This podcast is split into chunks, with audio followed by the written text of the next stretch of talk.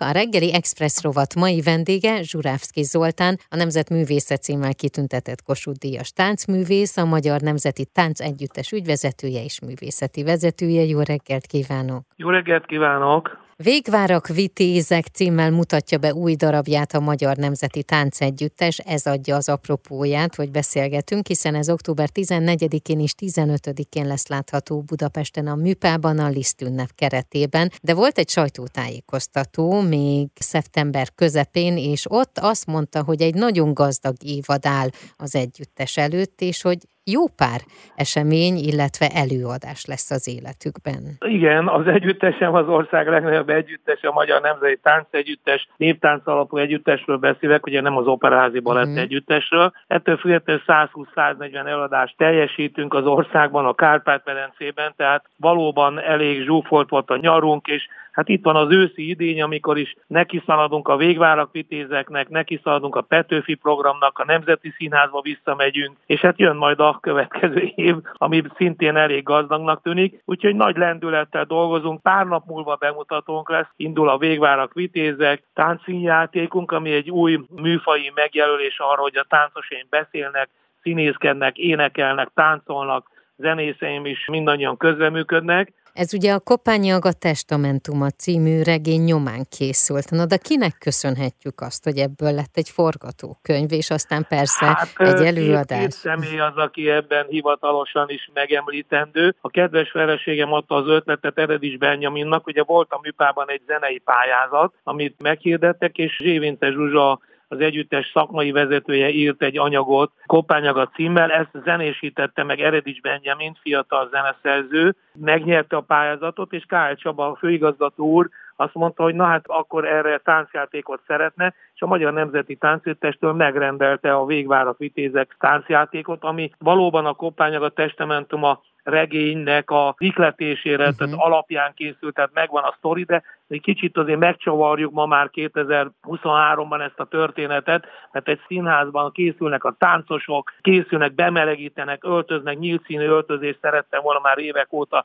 megvalósítani az előadásainkon, mert nagyon izgalmas a backstage, tehát a színpad hátulja is nagyon izgalmas, ezt is szeretném megmutatni, és a táncosok a nagyvárosból érkeznek, előkészülnek az előadáshoz, na és akkor elkezdődik a mese, és akkor ott eltáncoljuk ezt az eltáncolandó koppányogatást, uh-huh. Történetet török táncokkal, zsoldosokkal, eltáncoljuk busókkal, eltáncoljuk nádassal, úgy, ahogy ez megvan írva, hogy Fekete István megírta ezt az érdekes történetet. Hát ezt tudjuk róla, hogy kötelező olvasmány, uh-huh. és akár a gyerekek biztos, hogy érdeklődve nézik meg, nem egy hollywoodi filmben nézi, meg nem a, az évtizedek ezelőtt elkészült filmen nézik, hanem most táncszínjáték kapcsán nézik meg ezt az érdekes történetet. Ez lesz tehát október 14-én és 15-én, de ha bárki lemaradna, akkor utána majd november 5-én és 6-án is látható lesz hát a igen, a műpa folyamatosan szeretné játszani, ifjúsági előadásnak hirdetjük meg, és hát mi vagyunk az évad együttese ebben a uh-huh. színházi évadban, a műpában,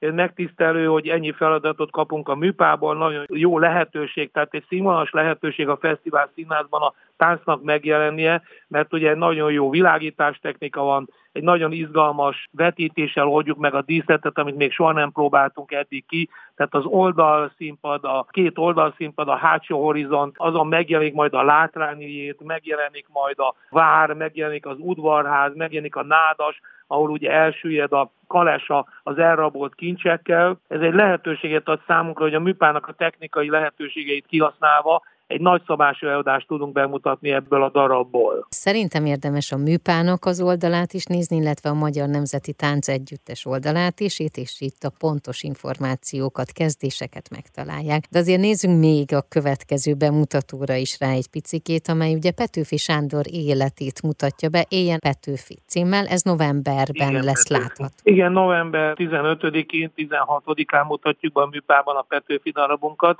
szintén ifjúsági előadás, és hát arra is már nagy erőkkel készülünk, az is föl van vázolva, készülnek a jelmezek, ott egy csodálatos díszlet is szintén megvalósul, Tóth Kázmér díszlettervező barátom készített díszletet hozzá, tehát egy forgatható nagy középcentrumú díszlet lesz benne. Színész vendéget hívunk, tehát Herceg Péter, a Nemzeti Színház fiatal színésze alakítja Petőfit. Természetesen itt egy táncjátéknál több Petőfi lesz, mert táncosaim is beöltöznek, és mindazt, amit ugye versekből tudunk, azokat megszemélyesítik, és akkor ők meg is mozdítják ezeket a verseket, és hát a végig szaladunk Petőfinek az életútján, és amikor az előadás után fölállnak a nézők, akkor mindenki úgy érzi, hogy minden Petőfi ismer kívülről, tudja, mert hát az iskolában mi ugye ezzel kezdjük ezeket a magolásainkat, és akkor a Petőfi verseket rögtön megtanuljuk, és nagyon beleivódik az emberbe azok a Petőfi versek, amiket mi természetesen végigveszünk ebben a darabban is. És aztán jövő év február, ide megyünk át, ez pedig majd a Farsang vasárnap lesz. Nem ismerek erre gondolni, mert közben még egy nemzeti színházas bemutató lesz decemberben, de természetesen februárban egy Farsang vasárnapot fogunk tudni tartani a műpába, szintén egy megrendelés. Ilyenkor a tavasz köszöntő időszakában telet eltemetjük és indítjuk az új évet, és egy ilyen vidám farsangi mulatságot fogunk fölrakni a műpa színpadjára. Tehát közben ugye a repertoárt ápolni kell, mert lesz egri csillagok, lesz Kalotaszeg, lesz Mátyás mese a Nemzeti Táncszínházban, tehát a, amit Budapesten színházokba el lehet menni vendégeskedni, mi azért mindenütt ott leszünk. És közben, ami még történt, és én láttam, és talán egy pár mondatot szálljunk erre is, hogy megújult a Magyar Nemzeti Táncegyüttes arculata, a honlapja. Kinek Igen, köszönhető? Igen, fotóművész Odi Rezső segítségével ugye újítottunk egy kicsit, egy új arculatot, nagyon jó látványosan a műsorainkat tagoltan. Úgy döntöttünk, hogy akár egy-egy pár fogja ezt képviselni az együttes. Most nem egy ilyen nagy tömegfotóval dolgozunk, amikor is a nagy együttes, a, a 40 ember, vagy a 80 ember, vagy a 100 ember legyen együtt egy plakáton, hanem most egy párt teszünk be egy ilyen nagyon szép keretbe, és hirdetjük az uh-huh. együttes, biztos fognak találkozni a kedves vendégek, a lehendő nézőink találkoznak majd ezzel az arculattal, és keressék fel a honlapunkat, és láthatok a műsorunk. Hát körülbelül 16-18 repertoár műsora van az együttesnek.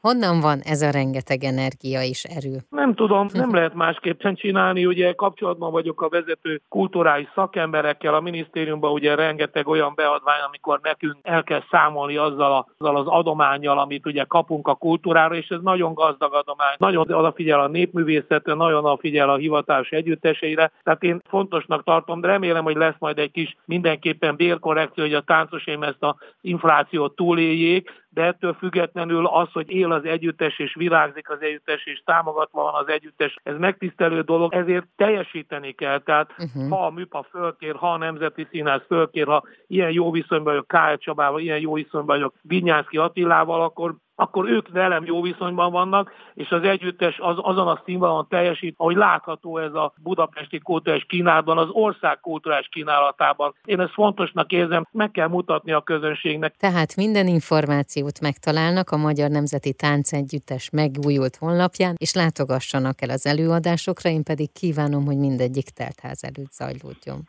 Nagyon szépen köszönjük, és találkozunk a nézőtéren. Viszont hallásra! A reggeli Express rovat mai vendége Zsurávszki Zoltán volt, a Nemzetművészet címmel kitüntetett Kossuth Díjas táncművész, koreográfus, a Halhatatlanok Társulatának örökös tagja, a Magyar Nemzeti Táncegyüttes ügyvezetője és művészeti vezetője.